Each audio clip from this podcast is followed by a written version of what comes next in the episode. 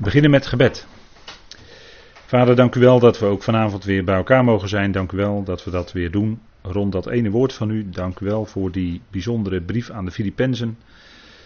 2000 jaar geleden geschreven en nog steeds actueel, Vader, voor iedere gelovige. We danken u dat we ons daarin mogen verdiepen, ons mogen verblijden. Dank u wel dat u de apostel wijsheid gaf om deze woorden zo op te schrijven. Vader, het is bijzonder, het is uw woord, doorademd van uw geest, doorademd van uw liefde. We danken u dat we ook vanavond hier met zoveel bij elkaar kunnen zijn. En dank u wel, Vader, dat u ons daarin wilt leiden in het horen met ons hart, in het luisteren. Wil ons nabij zijn ook in het spreken, Vader. Geef daarin wijsheid, de woorden, de beelden, alles wat nodig is. Inzicht, Vader. We hebben niets van onszelf en we ontvangen alles van u. Dank u wel voor die genade die u geeft. Dank u wel dat we ook zo vanavond bij elkaar zijn. En vader, als we nadenken over de gezindheid, dan is dat bijzonder hoe dat in deze brief naar voren komt. Vader wil daarin verduidelijken en wijsheid geven. Dank u wel, vader, voor wat u geeft telkens weer, rijk en mild uit uw hand. We u daarvoor in die machtige naam van uw geliefde zoon. Amen. Goed, Filippenzen 2. We lezen met elkaar vanaf vers 3. En ik wil dan graag even doorlezen met u tot en met vers 8. Om even een iets groter verband te hebben. En er staat: niets doen uit tweedracht of uit eigendunk, maar in ootmoedigheid elkaar superieur aan jezelf achten. Laat ieder niet alleen letten op zijn eigen belangen, maar ook op die van ieder ander. Laat immers deze gezindheid in jullie zijn, die ook in Christus Jezus is, die in de vorm van God die hem eigen is, het aan God gelijk zijn geen roof acht. Niettemin maakt hij zichzelf leeg en neemt de vorm van een slaaf aan. In de gelijkenis van de mens geworden en in de gedaante als mens bevonden, verootmoedigt hij zichzelf, gehoorzaam worden tot aan de dood, ja, de dood van het kruis. Tot zover. En vanavond willen we dan met elkaar nadenken over de gezindheid van Christus. Of de gezindheid van Christus Jezus. Hè? Zoals Paulus dat zegt in vers 5. Laat immers deze gezindheid in jullie zijn die ook in Christus Jezus is. Dus het gaat om gezindheid. Hè? En allereerst hebben we met elkaar gelezen vers 3. En dat sluit natuurlijk aan op die voorgaande versen. Daar hebben we de vorige keer bij stilgestaan. Waarin Paulus dan een aantal dingen heeft gezegd die hij zag bij de Filippiërs.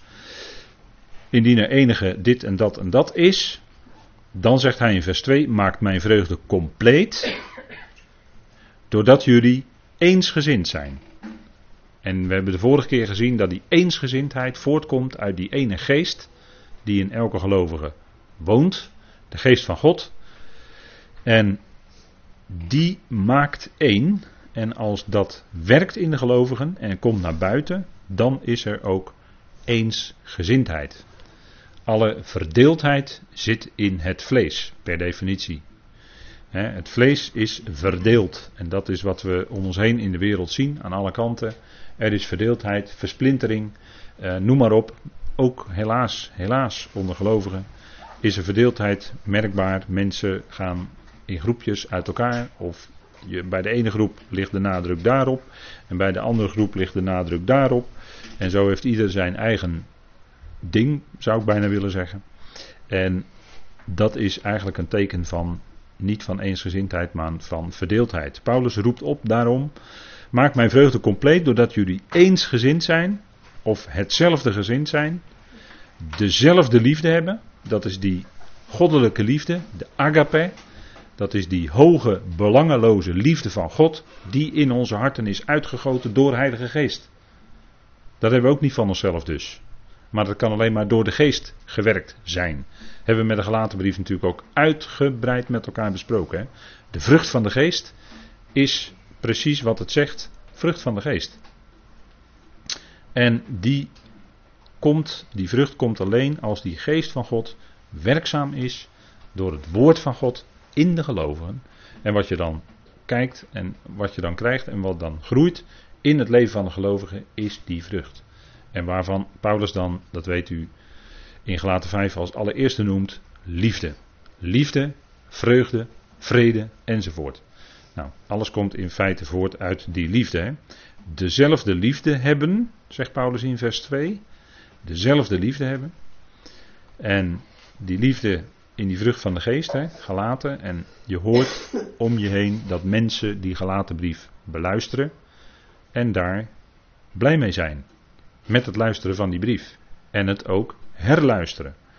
Want in één keer kun je nooit een hele studie beluisteren. Daar moet je altijd twee of drie of vier keer over doen. Dan heb je alles pas gehoord. En dat is wat mensen ook ervaren en dat is ook wat je terug hoort. Dus dat werkt wel, zo'n uh, studie. Als je daarmee aan de slag gaat en dan moet je tijd voor nemen. Het werkt nu eenmaal niet zo van in de zin van vertel me even in 10 minuten wat de conclusie is en dan weet ik het.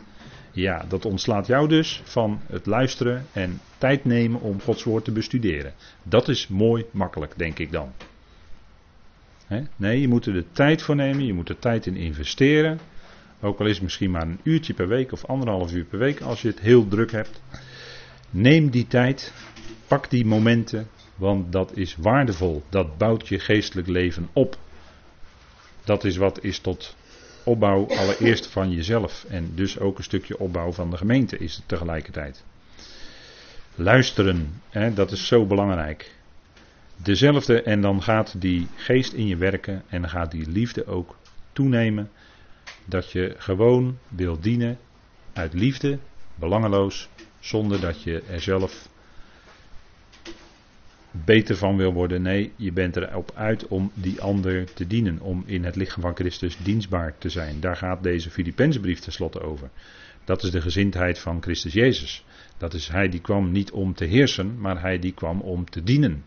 Hij kwam niet om zichzelf op een hoog voetstuk te zetten, maar hij kwam om te dienen en zijn ziel te geven tot overeenkomstig losgeld of tot losprijs voor velen, hè, staat er ook in dat stukje.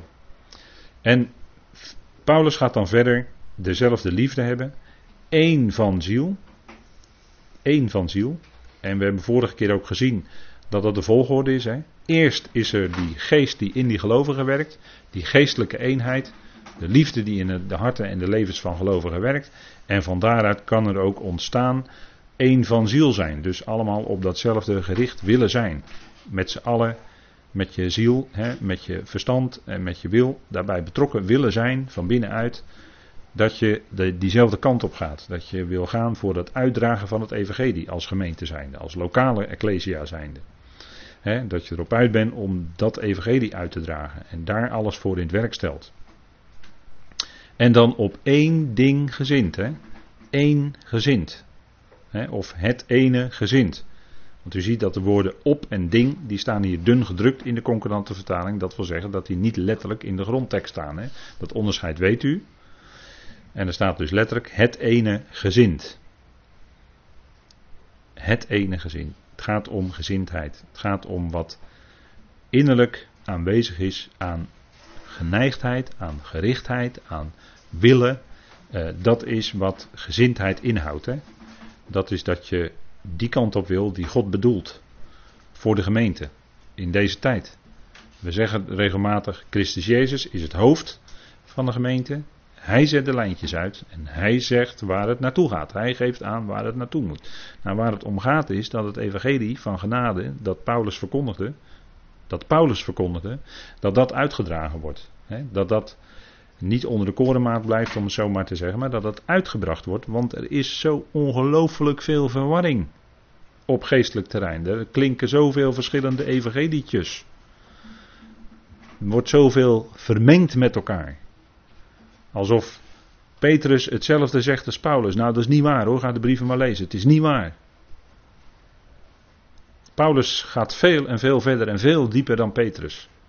Petrus is het evangelie van de besnijdenis. is bedoeld voor hooguit het komende koninkrijk en misschien heel even de nieuwe schepping. Maar Paulus verkondigt voluit de principes van de nieuwe schepping. Hebben we ook gezien bij de Galatenbrief. Hè? De grondregels, de grondbeginselen, de principes, de grondbeginselen van die nieuwe schepping. Die verkondigt Paulus. En dat vind je bij de andere apostelen niet. Dat is gewoon heel belangrijk, dat we dat onderscheid goed vasthouden met elkaar dat is, het gaat er niet om dat we de dingen met elkaar vermengen. Niets doen, zegt Paulus dan, uit tweedracht. Dat is vers 3, hè? Niets doen uit tweedracht. Dat is hetzelfde woord. Hè? U ziet bij tweedracht hier een sterretje staan in de concordante vertaling. En dat betekent dat we heel even zijn afgeweken van het trefwoord. Maar als u kijkt in hoofdstuk 1, vers 17 van Filippenzen, dezelfde brief dus, daar staat het woord partijschap. En dat is hetzelfde woord. dat heeft te maken met strijd. Partijschap. dat, dat weet u, hè, dat partijschappen die heb je ook in clubs en verenigingen. Daar heb je allerlei partijschappen, want de, wil, de ene groepje wil dan dit en de andere groepje wil dan dat. Binnen, uh, binnen uh, een, een, club of zo. maar dat zou in de gemeente niet zo zijn. Zeg ik maar heel voorzichtig dan. Dat zou niet zo zijn. Niets doen uit tweedracht, partijschap dus. En dat woord vinden we ook in uh, Galaten 5. Hè? Galaten 5, vers, uh, ja, vers 19 tot 21. En we weten als werken van het vlees dat dat toch een heel bedenkelijk rijtje is wat daar staat. Hè? Heel bedenkelijk. Allemaal werken van het vlees. Daar staat ook partijschappen meervoud. Als werk van het vlees. Dus als partijschappen aan de hand zijn onder gelovigen, zijn het gewoon werken van het vlees. He, moeten gewoon eerlijk zijn. dat staat daar gewoon. Gelaten 5, vers 19 tot 21. als uh, mensen in, in één groep zich vormen en dan uh, zich afzetten tegen de rest of zo, dan is dat gewoon partijschap. Dat is vleeselijk. Zegt Paulus. En dat gebeurde in die tijd natuurlijk al. Vandaar dat Paulus dat ook moest noemen bij die Galaten. want daar werden ook partijschappen gevormd. En later mocht Paulus daar ook niet meer spreken. In die Galatische gemeentes want ze waren afgeweken. Nou, dat is de hele gelatenbrief, die gaan we hier niet herhalen. Maar dan moet u gelatenbrief verder luisteren, hoe dat allemaal zit in, bij die gelaten. Het ging om regels, het ging om wetten enzovoort. En dat is ook wat je binnen het christendom uitgebreid uh, altijd, uh, ja, waar je mee te maken krijgt. De, ik, uh, ik, herinner me wat ik hoorde dan via via, dat ooit dus een prediker zei bij een behoorlijk grote evangelische gemeente hier in Nederland.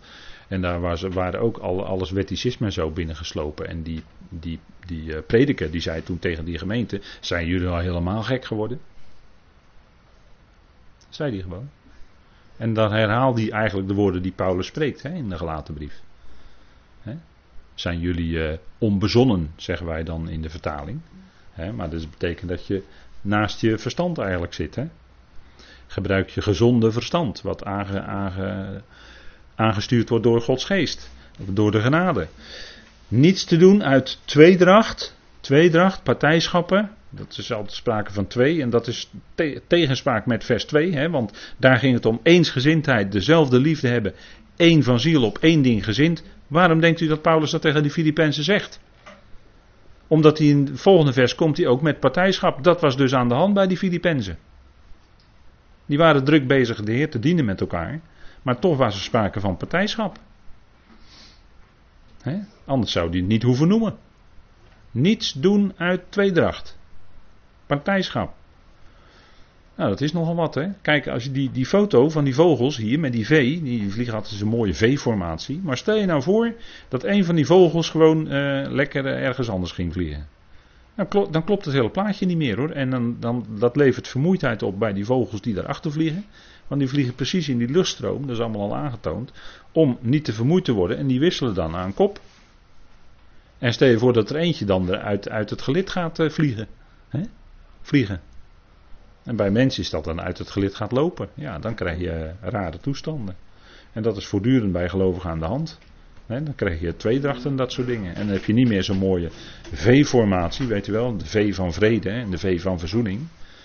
Dat heb je dan niet meer, maar dan, is, raakt dat echt wel op de achtergrond hoor. Dan gaan andere dingen belangrijker worden dan, uh, dan, wat, dan waar het werkelijk om gaat, hè, wat in vers 2 genoemd wordt.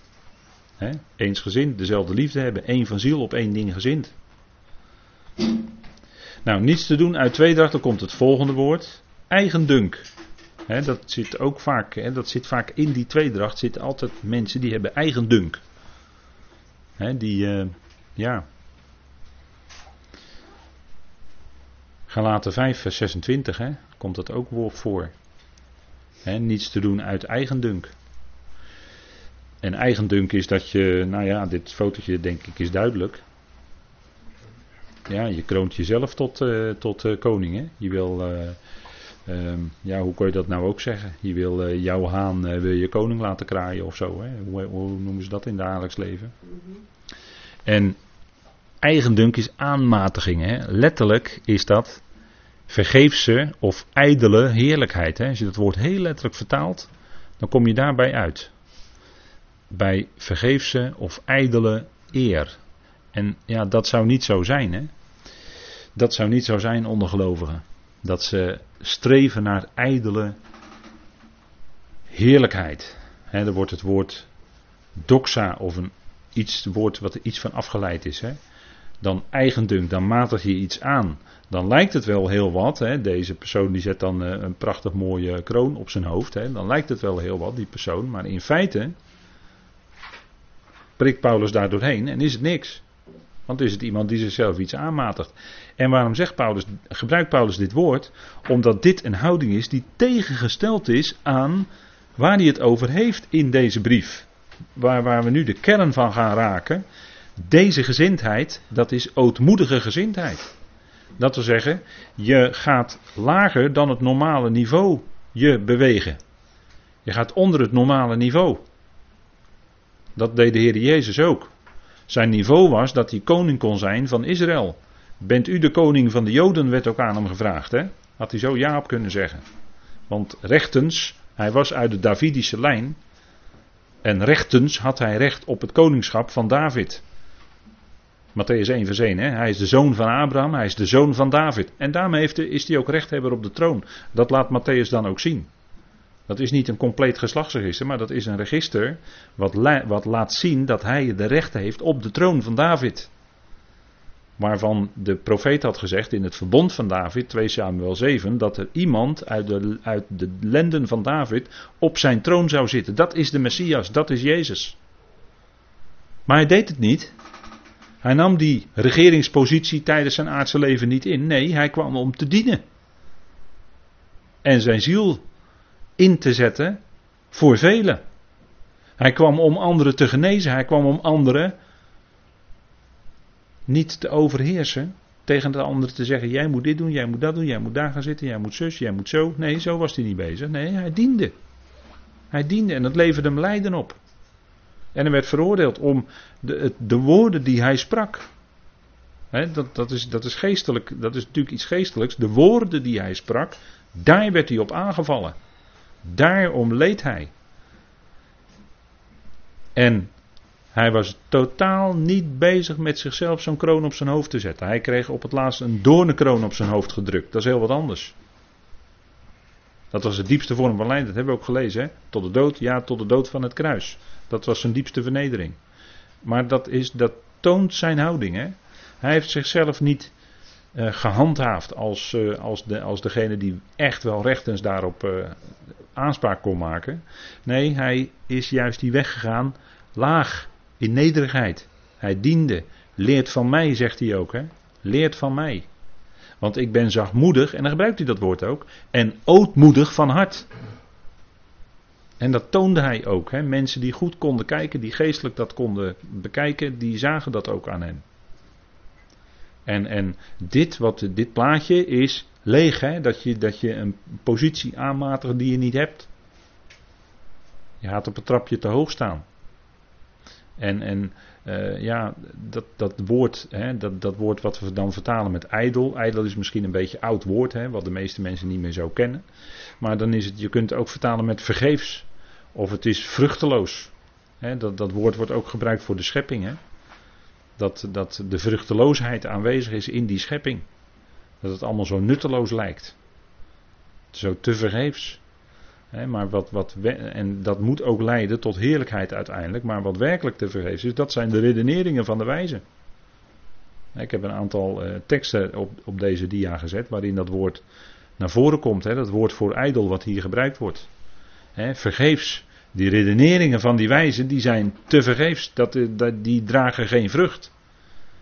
En, en het geloof, hè, Paulus gebruikt dat woord ook in 1 Corinthe 15, een fantastische hoofdstuk van de opstanding. Maar je geloof is vergeefs als hij niet is opgewekt uit de doden hoor. Dan kunnen we met z'n allen wel stoppen. Als hij niet is opgewekt uit de doden, nou dan is het te vergeefs hoor. Dan is het zonder inhoud. Te vergeefs.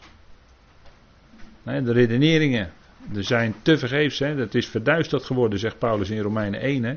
In hun onverstandig hart. Titus 1 vers, 1 vers 10 gebruikt hij het ook. Hè? Laten we het even met elkaar opzoeken. Titus 1. Want dan praten we weer over wat uh, interne, interne aangelegenheden.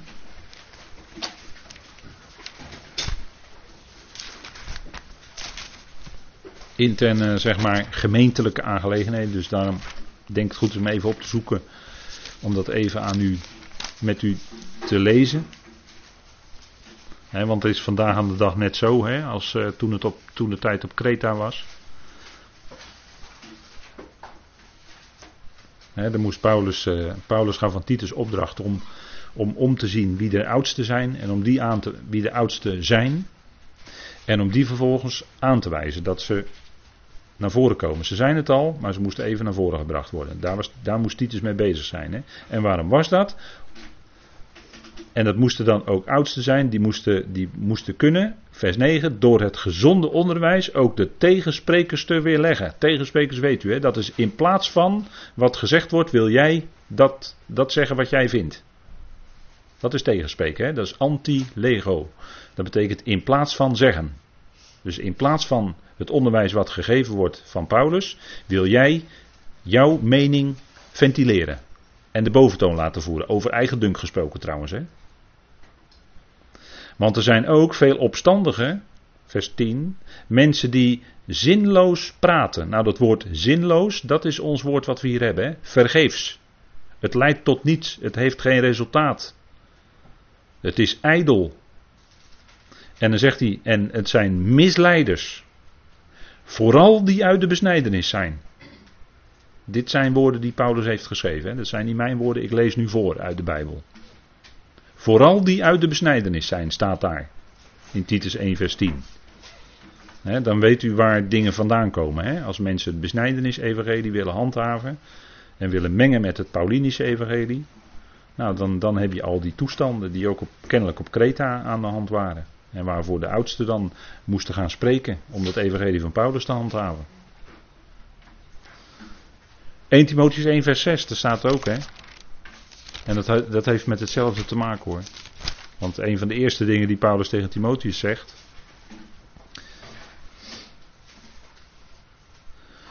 Is wat hij in vers 6 zegt, eh, waar die Timotheus op wijst. Timotheus was natuurlijk opvolger van Paulus, moest dat, ook dat leraarschap voortzetten.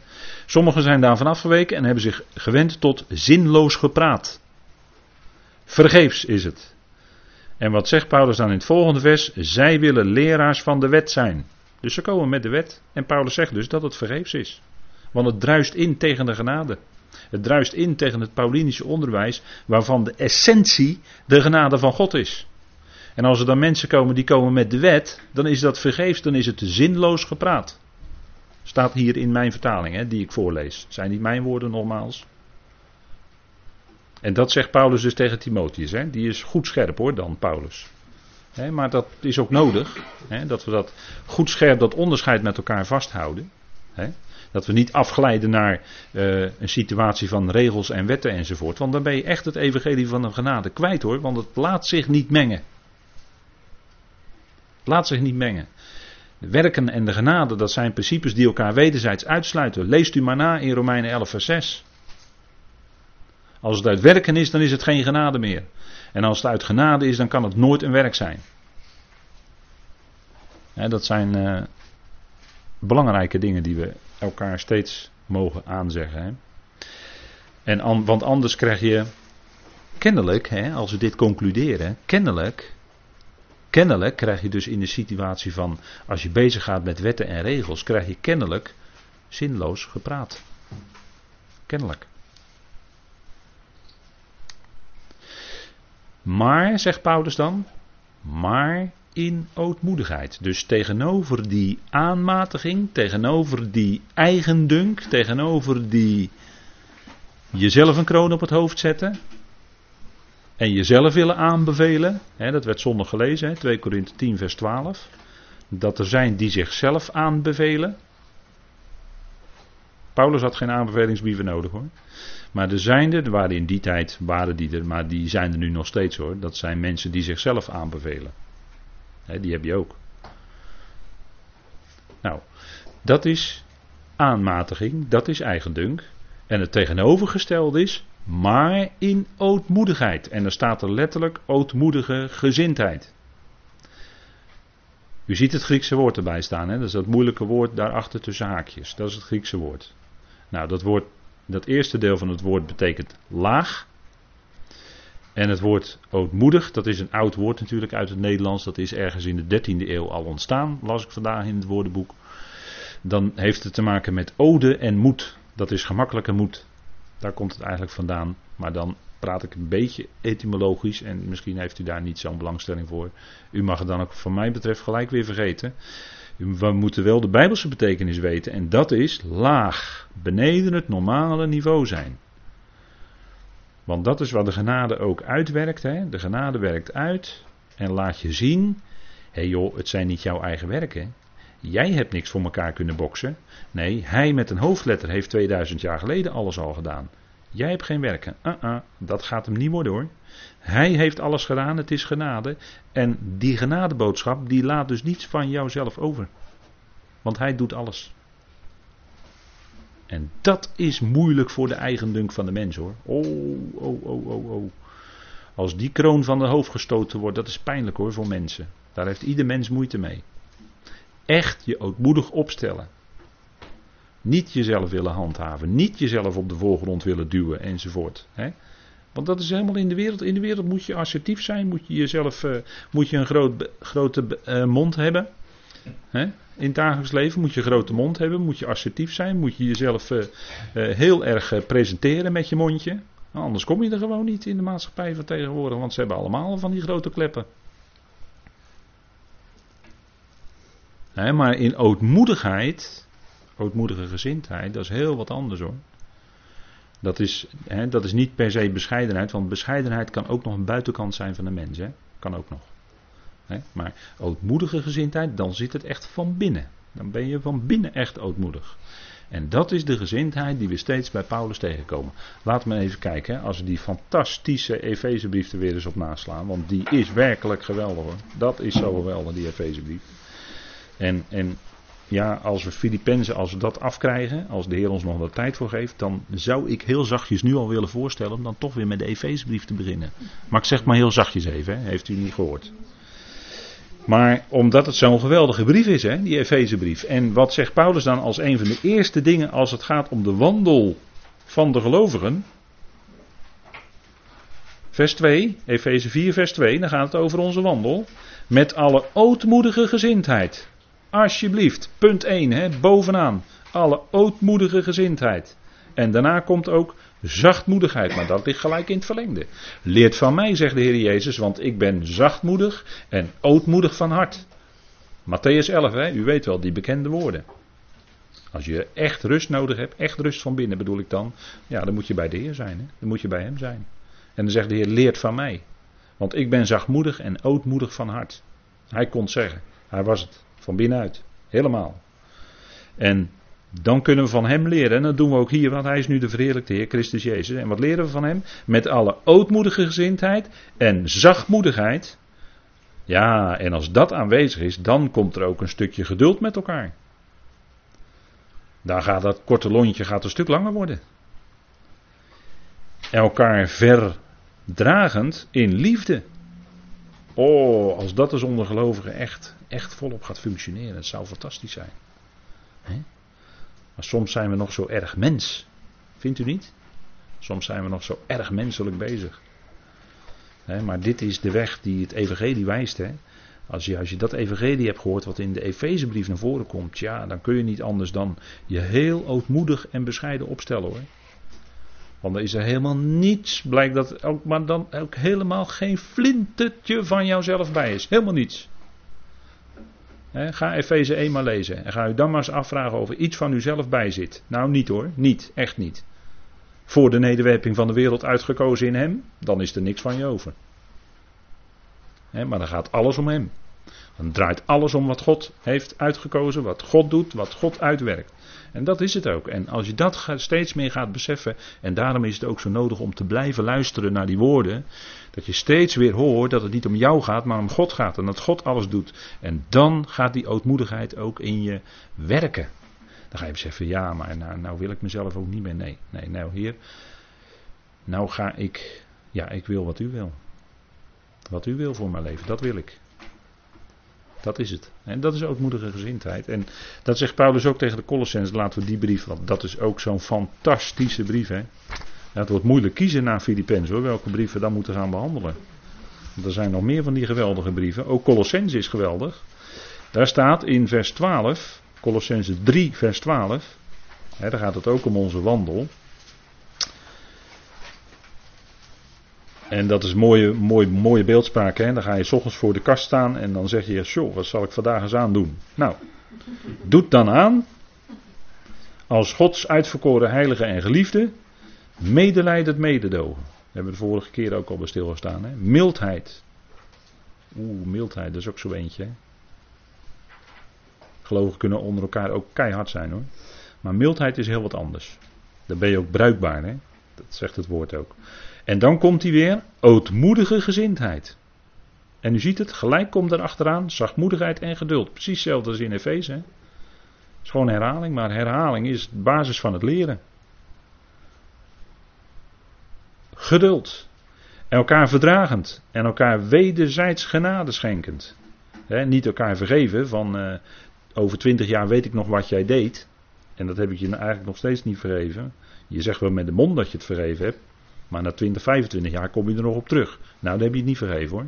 Laat staan dat je genade hebt geschonken. maar genade schenken, ja, dan is het weg. En dan uh, weet u wel, hè, dat water met dat bordje erboven, niet vissen. Dan is het weg. In geval iemand tegen iemand een klacht heeft. Dat kan zomaar gebeuren als gelovig onderling. Dan ga je iedereen bellen hè, dat je zo enorm verongelijk bent. Want die, die ene broeder heeft jou toch wat aangedaan. Hè. Je hebt je een klacht tegen iemand. Ga je iedereen bellen. Of je gaat iedereen appen. Hè, over wat jou is overkomen. Maar zoals de Heer jullie genade schenkt, zo ook jullie. Hè. Als dit, dan ga je niet eens appen denk ik. Als je dit leest. En dan ga, je, dan ga je het niet eens rondbazuinen. Dan maak je het alleen maar groter. Maar spreken met de Heer over in de binnenkamer.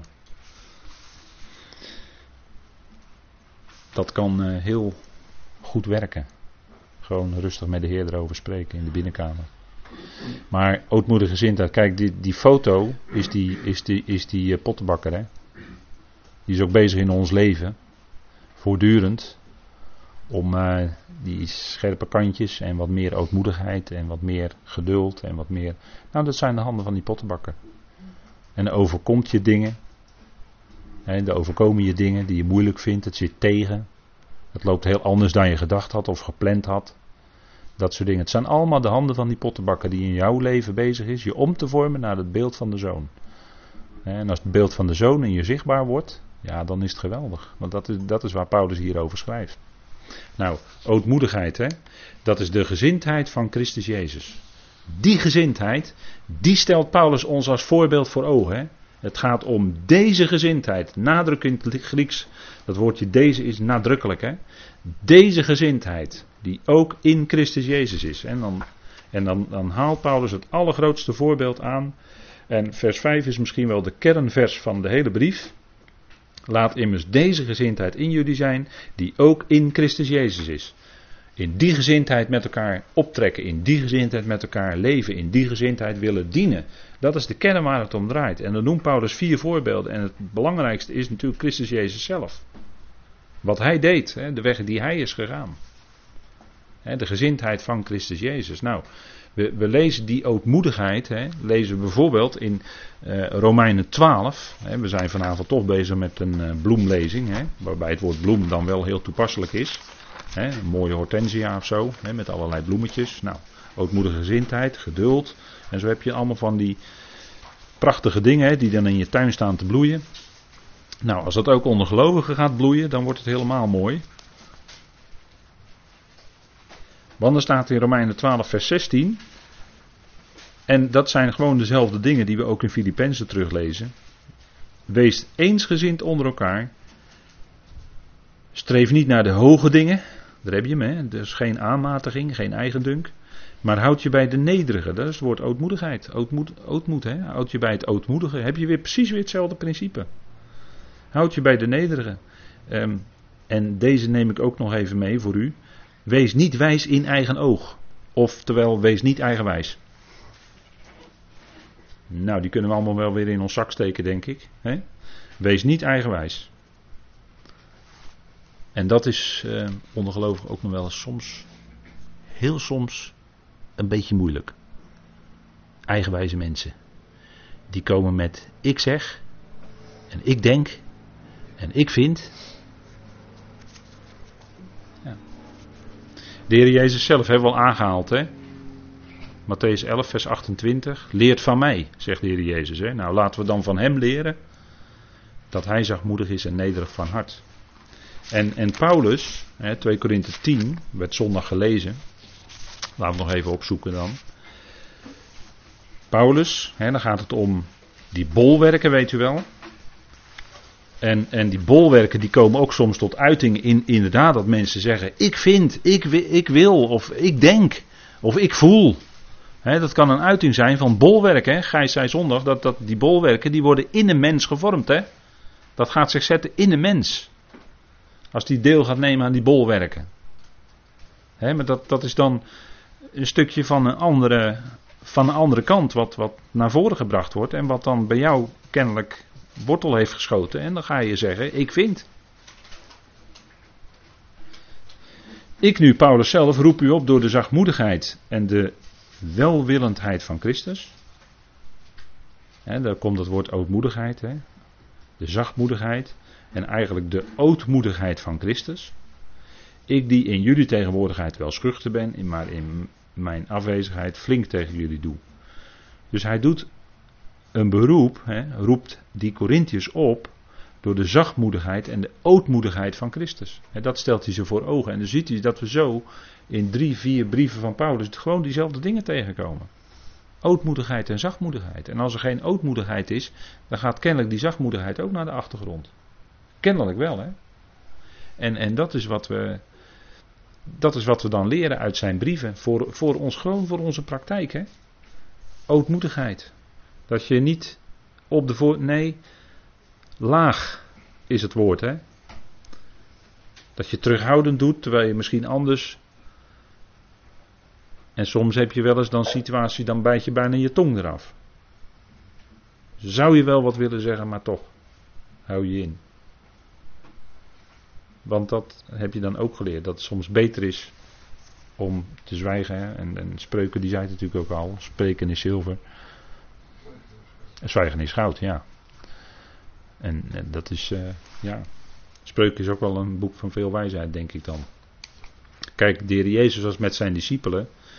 Kijk, als je, als je nou leest over zijn discipelen, hè, die, waren dan, die trokken dan met de Heer op. Hè, en die zagen ook wel natuurlijk iets, iets anders, denk ik, toch bij de Heer.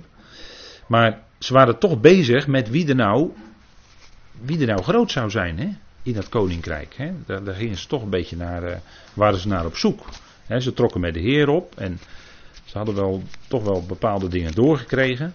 Nou, bijvoorbeeld Matthäus 18. Laten we die er even bij pakken. Matthäus 18. En dan staat er op dat moment, Matthäus 18, vers 1.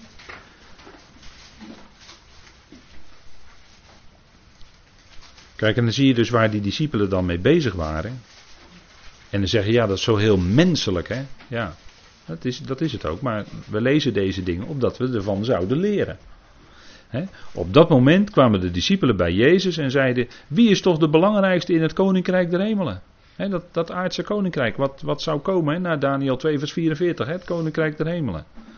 En we, zij waren ermee bezig wie dan toch wel de belangrijkste zou zijn. En zij hoopten natuurlijk dat ze naast de Heer misschien ook wel op een troontje konden zitten. Dat hoopten ze. En toch lag dat wel wat anders, want Twee hoofdstukken verder, dan uh, komt uh, de moeder van de zonen van Zebedeus. Leuk hè, de naam van die moeder wordt niet genoemd. Toen kwam de moeder van de zonen van Zebedeus. Met haar zonen naar hem toe. En ze knielden neer om hem iets te vragen. Matthäus 20, vers 20. En hij zei tegen haar: Wat wilt u? En ze zei tegen hem: Zeg dan dat deze twee zonen van mij mogen zitten, de een aan uw rechter en de ander aan uw linkerhand in uw koninkrijk. Dus die moeder die wilde natuurlijk, hè, moeders willen graag allerlei dingen voor hun kinderen regelen, dat weet u wel, zo gaat het in het dagelijks leven. Hè. Huwelijken en zo, dat soort dingen. Zouden ze het liefst willen regelen, maar dat gaat niet altijd. Hè. Maar deze moeder was bezig dat die twee zonen, die heten Boanerges, hè, zonen des donders. Hè, als ik het goed heb gaat het om Johannes en uh, Jacobus, als ik me niet vergis. Maar deze moeder die wilde graag dat de, die ene dan lekker op dat goede plekje en die andere op een nog beter plekje zou zitten bij de Heer in het koninkrijk. En dan zegt de Heer iets wonderlijks, want dan gaat hij zeggen hoe het eigenlijk werkt. Dat hij zegt ja, vers 25 had hij de discipelen bij zich geroepen. Jullie weten dat de leiders van de volkeren heerschappij over hen voeren en dat bij de grote gezag over hen uitoefenen. dus die leiders van de volk kunnen zeggen tegen mensen: ja, ga jij eens dit voor me doen, ga jij, eens, jij ga jij eens dat voor me doen. Maar dan zegt de Heer: Maar zo zal het onder jullie niet zijn, discipelen, zo zal het onder jullie niet zijn. Jullie zouden niet bezig zijn met te streven naar de beste plek. Maar wie groot wil worden, wie onder jullie groot wil worden, die moet jullie dienaar zijn. Die dienende functie, die dienende houding. Dat is wat de Heer voor de discipelen aanwezen. En dat is voor ons net zo. Wie onder jullie de eerste wil zijn, die moet jullie slaaf zijn zelfs, zegt hij. Hè? Zoals ook de zoon des mensen niet gekomen is om gediend te worden, maar om te dienen. En zijn ziel te geven tot een losprijs voor velen.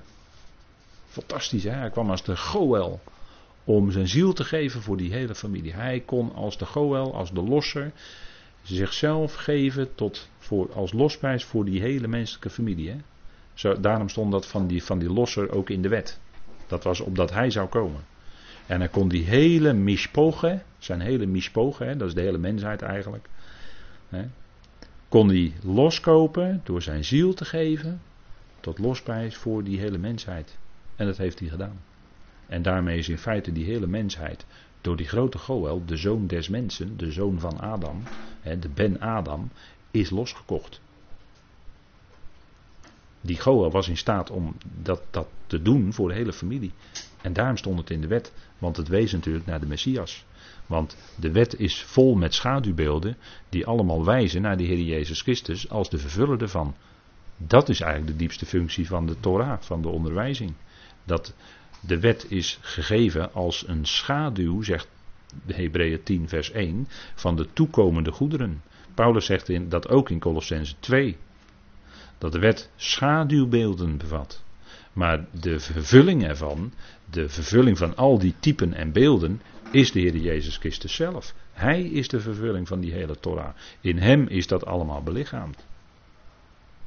En hij kwam dus om zijn ziel te geven tot losprijs voor velen. Dat heeft hij gedaan. Geweldig. Hè? Dus de discipelen waren met hele andere dingen bezig. En gelovigen zijn soms ook uh, met hele andere dingen bezig. Maar waar ze zich mee bezig zouden houden is dienen en dan vanuit een ootmoedige gezindheid. Niet te dienen om zoveel mogelijk te doen, maar te dienen om die ootmoedige, vanuit die ootmoedige gezindheid. Het gaat om die gezindheid. En dat je daarin dient. En wat je dan doet, in het lichaam van Christus? Ach, dat is eigenlijk van tweede orde. Dat zal de Heer wel aanwijzen. Als jij het ter beschikking stelt, zegt Heer, nu wil ik doen wat u wilt, gebruikt u me maar als instrument in uw hand, dan kunt u ervan overtuigd zijn dat vroeg of laat de Heer u gaat inzetten in een stukje dienstwerk. En waar het om gaat is dan dat we dat dienstwerk zouden doen vanuit een ootmoedige gezindheid. Niet dienstwerk doen opdat je toch stiekem om je heen kijkt van zien ze allemaal wel hoe goed ik bezig ben, of hoeveel ik doe. Zo bezig ben, dan ben je nog bezig credits te verzamelen. Maar het gaat erom dat we dienen, belangeloos. Vanuit liefde, vanuit goddelijke liefde, vanuit de agape. Dan wil je niet, hè, dan ben je, dat, dat, dat komt ook zo in de tekst hoor, die belangen. Dat komt zo. Hè. Maar dan ben je niet bezig met dat, uh, dat, dat belang jijzelf. Nee, dan ben je bezig met het belang van Christus Jezus. Daar zou het om gaan en dat, dat, is wat, dat is wat eigenlijk die gezindheid dan uitwerkt. Hè? Dat je belangeloos wil dienen. Van binnen stel je je laag op. Voel je helemaal niet beter dan die ander. Integendeel zelfs. Integendeel. Hè? Na het kruis is er ook niets van je over. En wat er dan wel is, is dat je nieuwe schepping bent in Christus. Hè, dat dan wel. Maar dat is het, hè. Nou, kijk, in, met, met dit plaatje heb ik gekozen voor wiel, uh, wielrenners, hè. Uh, Tour de France. Dan weet u wel, dan heb je van al die, allemaal van die ploegen die dan een rondje rijden door Frankrijk. En dan gaat het soms bergje op en bergje af, hè, dat weet u ook wel. Maar dan heb je eigenlijk in een aantal ploegen heb je één renner, daar draait het om. En de rest, dat zijn allemaal knechten. Die moeten allemaal dienen. Die moeten allemaal zorgen dat die ene renner, als het gaat om een sprinter, moeten ze aan het eind, zie je dan die ploegen zo naar schuiven. En dan schuiven ze op het eind die sprinter naar voren, die moet dan gaan winnen. Maar al die hele ploeg is dan ten dienste van die ene renner. Dus op dat moment zijn ze heel ootmoedig bezig. Gaan ze niet voor hun eigen eh, eer of uh, winst. Nee, die andere renner, die moet gaan winnen. En daar stellen ze alles voor in het werk. Dat die gaat winnen. Nou, dat beeld, hè, dat is maar een heel simpel beeld. Hè, maar Paulus zegt: Kijk, jullie zijn leden van het lichaam van Christus en ieder afzonderlijk leden. En in ootmoedigheid zouden we dan elkaar superieur aan jezelf achten. Aan jullie zelf, dat eigenlijk meervoud. Kunt u terugzien in de, in de vertaling. er staan drie streepjes voor, voor dat woordje zelf. Dat betekent dat een meervoud is. In ootmoedigheid elkaar superieur aan jezelf achten. Dus je acht die ander als, als medegelovige hoger dan jezelf. Dat wil zeggen dat jij dus automatisch al vanuit jouzelf jouw eigen positie ziet als lager dan die ander. Lager, hè? Tapijnon, laag. In ootmoedigheid elkaar superieur aan jezelf achter ten dienste willen zijn van die ander. Van die anderen in het lichaam van Christus. dat is wat Paulus ook zegt al in de e-, eerste Korinthebrief. En daar, doet hij er hoofdstukken lang doet hij. Heel uitgebreid met hele eenvoudige voorbeelden. Waarom? Omdat de Corinthiërs dat hogere onderwijs niet aankonden. Die, daar moest hij heel laag bij de grond blijven om ze die principes duidelijk te maken. Hand en voet enzovoort. Iedereen heeft een aparte functie binnen het lichaam van Christus. Ja, want ze wilden in Korinthe wilden ze allemaal leraars zijn, wilden ze allemaal op de voorgrond staan. Of wilden ze allemaal de hoogste gaven uitoefenen enzovoort. Zo waren ze bezig. Dat is vleeselijk, zegt Paulus. En daarom is hij bij de Corinthiërs mee bezig. Jullie zijn het lichaam van Christus, ieder afzonderlijk leden. En dan zegt hij ook, zijn soms alle leraars? Hebben soms alle gaven van genezingen? Was toen nog in die tijd, hè? is nu niet meer. Of zijn soms allen apostelen? Want ze verdrongen zich, ze willen allemaal de beste plekjes hebben in Korinthe. Net mensen, hè? En, en, en daarom moest Paulus zo uitgebreid ook dat die hoofdstukken 12, 13 eh, en 14 schrijven. Om dat duidelijk te maken, dat punt. Terwijl hij ook al in, in, in, in 11, in hoofdstuk 11, was hij al bezig. De manier waarop zij die maaltijden vierden met elkaar. En dan gingen ze uitgebreid met elkaar maaltijd vieren. En wat ze dan zouden beseffen is dat ze die maaltijd, als ze dat doen, zo'n uitgebreide maaltijd, zo'n agape maaltijd. dat duurde urenlang hoor in die tijd, gelovigen met elkaar. Heel gezellig. Maar dan zei Paulus dat jullie dat wel doen en dan wijst hij ze op de gezindheid van Christus. In die gezindheid waarmee, waarin hij met zijn discipelen dat, die laatste maaltijd heeft gehouden. Die gezindheid houdt hij hen voor ogen. Dat jullie nou zo met elkaar, als jullie zo met elkaar maaltijd vieren, ja. Maar als jullie eh, met elkaar maaltijd gaan vieren in, in wanorde, en, en de een die vreet zich helemaal vol en de ander is dronken, als jullie zo met elkaar maaltijd vieren, dat is een aanfluiting. Dan lijkt het geen, niet in de verste verte op wat de Heer met zijn discipelen deed. En besef nou eens wat, waar jullie mee bezig zijn. Dat stukje brood wat jullie nemen en wat jullie drinken, die wijn, wat dat symboliseert eigenlijk. Wees je dat nou eens bewust. Dat dat de dood van de Heer aankondigt. En dat betekent dat dat is de dood van die oude mens, van dat vlees. En die Corinthiërs waren daar heel erg mee bezig, met die oude mens, met dat vlees. Uitgebreid zitten feesten, terwijl het, terwijl het juist een hele, hele eervolle zaak zou zijn. Waarin het woord ook zou klinken. Want als gelovigen bij elkaar komen. Ja, ik kan me niet voorstellen. Als gelovigen echt bij elkaar komen. Kan ik me niet voorstellen dat het zonder het woord gaat. Ik kan me dat niet voorstellen. Nee. Echt niet. Dat woord zou centraal staan. maar zo zou de gelovige ook bij elkaar komen. En als je al met elkaar een maaltijd nuttigt, op welke manier dan ook, hoe je het dan ook maar doen wil, maar laat het dan wel zijn op een eervolle wijze zoals het gelovige betaamt. Dat is wat Paulus in feite in hoofdstuk 11 al duidelijk maakt. Want er moeten wel splitsingen onder jullie zijn, zegt Paulus. En dat komt tot uiting op de manier waarop jullie je maaltijden houden met elkaar. Nou, zo hè. En, en dan, dan werd daar natuurlijk die matses, hè, die, die, dat broodje, dat werd gebroken. Hè, dat werd gebroken. En dan zegt hij, kijk, die matses, dat, dat brood waar jullie dan allemaal deel aan hebben, dat symboliseert eigenlijk, hè, dat symboliseert dat lichaam van de Heer. Want dat zei de Heer ook toen hij met zijn discipelen was toen hij dat brood brak, zei hij ook: Dit is mijn lichaam. Dat is een metafoor, dat is helemaal niet letterlijk waar. Maar dat is een metafoor. Dit is mijn lichaam. dit is als mijn lichaam dat aan jullie gegeven wordt, zegt hij dan in Lucas 22. dus dat stukje brood symboliseerde zijn lichaam.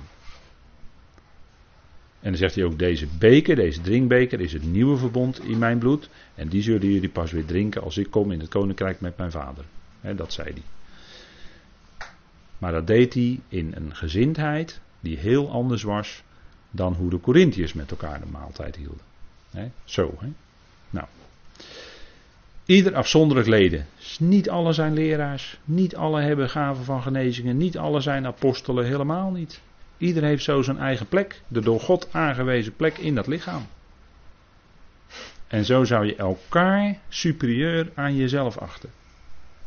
die ander is een lid van het lichaam van Christus, hoger achter dan jezelf. Kom er maar eens om onder geloven. Zo hè. Kom er maar eens om. Dat is wat hoor. Wat Paulus hier allemaal zegt. Daarom is die Filipijnse natuurlijk ook zo belangrijk. Hè? Want het gaat echt om, om innerlijk. Hè? Het gaat niet om uiterlijk, hoe je je voordoet. Maar het gaat om innerlijk, om een innerlijke houding. Van binnenuit. Daar gaat het om. Belangrijk hoor. Heel belangrijk deze, deze dingen. Laat ieder niet alleen letten op zijn eigen belangen, want dan word je aanmatigend. Want dan ga je voor je eigen belang, of voor je eigen clubje binnen de gemeente. Maar ook op die van ieder ander. Hè. Dat belang van die ander zou op. Hè, allereerst het belang van Christus Jezus. Hè, dat, dat was Timotheus ook. Die, was, die had het belang van Christus Jezus op het oog hoor. Absoluut. Maar dan zegt Paulus, laat ieder niet alleen letten op zijn eigen. En het woord belangen hebben we dan als vertalers toegevoegd. Dat kunt u zien in dundruk.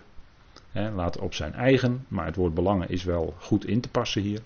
Maar ook op dat van ieder ander. Of op die van ieder ander. Houd die ander zijn belang in de gaten. je kunt wel iets willen. Of iets met z'n allen eh, als groep willen binnen een gemeente. Maar heb je dan, uh, vergeet je dan niet die belangen van die anderen allemaal om je heen? Heb je dan niet alleen het belang van jouw eigen groepje op het oog?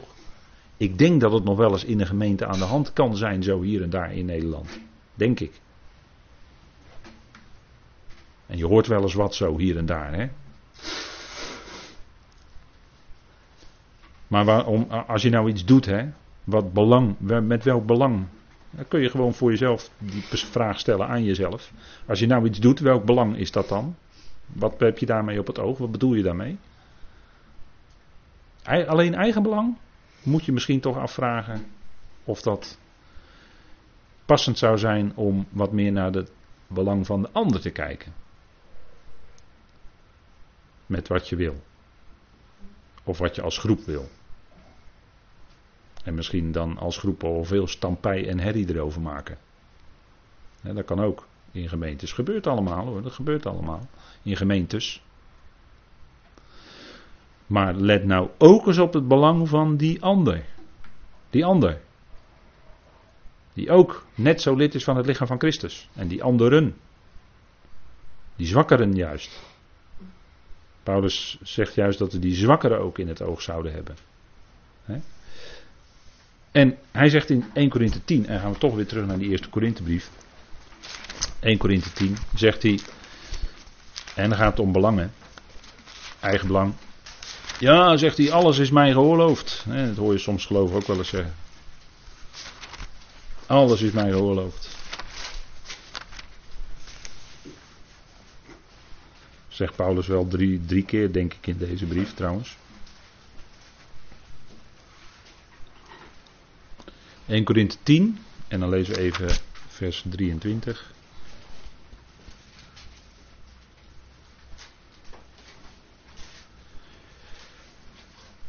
zegt hij, alle dingen zijn mij geoorloofd. Dan komt hij toch met een maar erachteraan. Hè? Hij komt toch met een maar. En dat woordje maar in het Grieks, dat duidt op een verandering. Dat is het woordje Allah. En dat komt van allos. En het woord allos, dat zit ook in het woord verzoening. En dat betekent, dat duidt op een verandering, dat iets, dat iets anders is. En dan heb je ook nog een ander woord, en dat betekent dan andersoortig. Maar goed, dat, daar gaat het hier niet om. Maar het woordje maar duidt op een verandering in betoog. Niet per se altijd op een scherpe tegenstelling, maar wel op een duidelijke verandering. Dan zegt hij, maar niet alle dingen zijn nuttig. Niet alles is bevorderlijk. De Engelse concordante vertaling gebruikt hier het woord expedient. Dat betekent bevorderlijk. niet alle dingen zijn bevorderlijk. In, in de kern heeft het Griekse woord wat daar staat, heeft te maken met dragen. dragen erdoor. En dan zegt hij nog een keer, alle dingen zijn mij geoorloofd. Het is onder de genade. Maar niet alle dingen bouwen op. En dat zou ons ook in balans houden. Is nou datgene wat jij doet, is dat nou tot opbouw van de gemeente? Is nou dat wat jij doet tot bevordering van de gemeente? Helpt dat nou die ander? Draagt dat nou die ander verder? en dan zegt Paulus dezelfde woordbewoordingen als hier in Filippenzen 2. Laat niemand zijn eigen zoeken. Sommige mensen zijn alleen maar bezig met ik en mijn eigen. Laat niemand zijn eigen zoeken, maar ieder dat van de ander. Kijk, dat is eenzelfde uitspraak als in Filippenzen 2. Hè? Dus in, in Korinthe zegt hij het ook. En in Korinthe waren natuurlijk van die partijschapjes bezig. Kleine partijschapjes. Viel allemaal wel misschien wel mm, toch niet helemaal mee, denk ik. Maar er was nog wel wat aan de hand. Hè. Onderlinge, onderlinge ruzies en zo, twisten. En, uh, ik weet niet of ze in die tijd al hooivorken hadden, maar... Is in Nederland gebeurd, hè, met hooivorken elkaar te lijf gaan, om het geloof. Ja? Zoekt u maar op, internet, zoek maar op. Hooivorken en u komt er, gegarandeerd. Ja, is allemaal gebeurd hoor. Hoeks en kabeljauwse twisten. Wat denkt u ervan? Ja, gingen ze elkaar met hooivorken te lijf. Ja, ik zuig het niet uit mijn duim hoor. Dat is allemaal historisch. Is wat hè, in naam van het geloof. Nou, nou. Dan zijn ze niet bezig en, uh, dat, uh, dat van die ander te zoeken hoor. Maar dat eigen, eigen voordeel.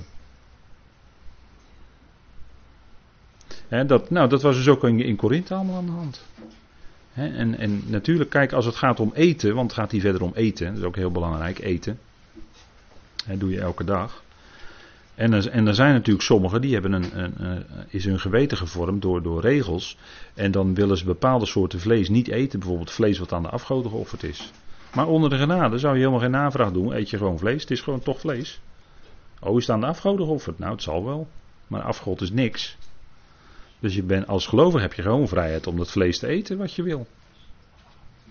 Maar als je die ander op het oog hebt, wiens geweten je dan aanstoot aan zou nemen, dan op dat moment zou je dat vlees eten, dat bepaalde vlees wat voor die ander aanstotelijk is, dat zou je dan niet eten om die ander te gerieven, zeg maar, omdat het een broeder of zuster is.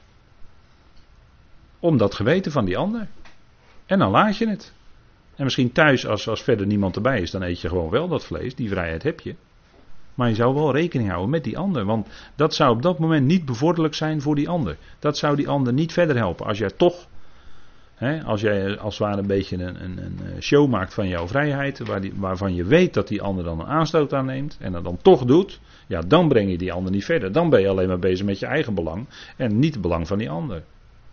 Denk voorbeeld, hè eten. Dat is voor ons allemaal een goed voorbeeld, denk ik. Maar Paulus zegt dan in vers 31 samenvattend: Of je dus eet of drinkt of iets anders doet, doet het alles tot ere van God. en dat is niet alleen dat je, dat je de goede etiketten hanteert bij het eten. Maar dat is veel meer dat je die ander op het oog hebt van zou dat aanstotelijk kunnen zijn voor die ander. Dat is veel belangrijker. En dan gaat het toch een klein beetje om etiketten, maar dan wel etiketten van binnenuit. Niet de opgelegde regeltjes, maar van binnenuit die ootmoedige gezindheid. Dat je die ander daarin wil meenemen. Goed, we gaan even pauzeren, kunnen we eten en drinken.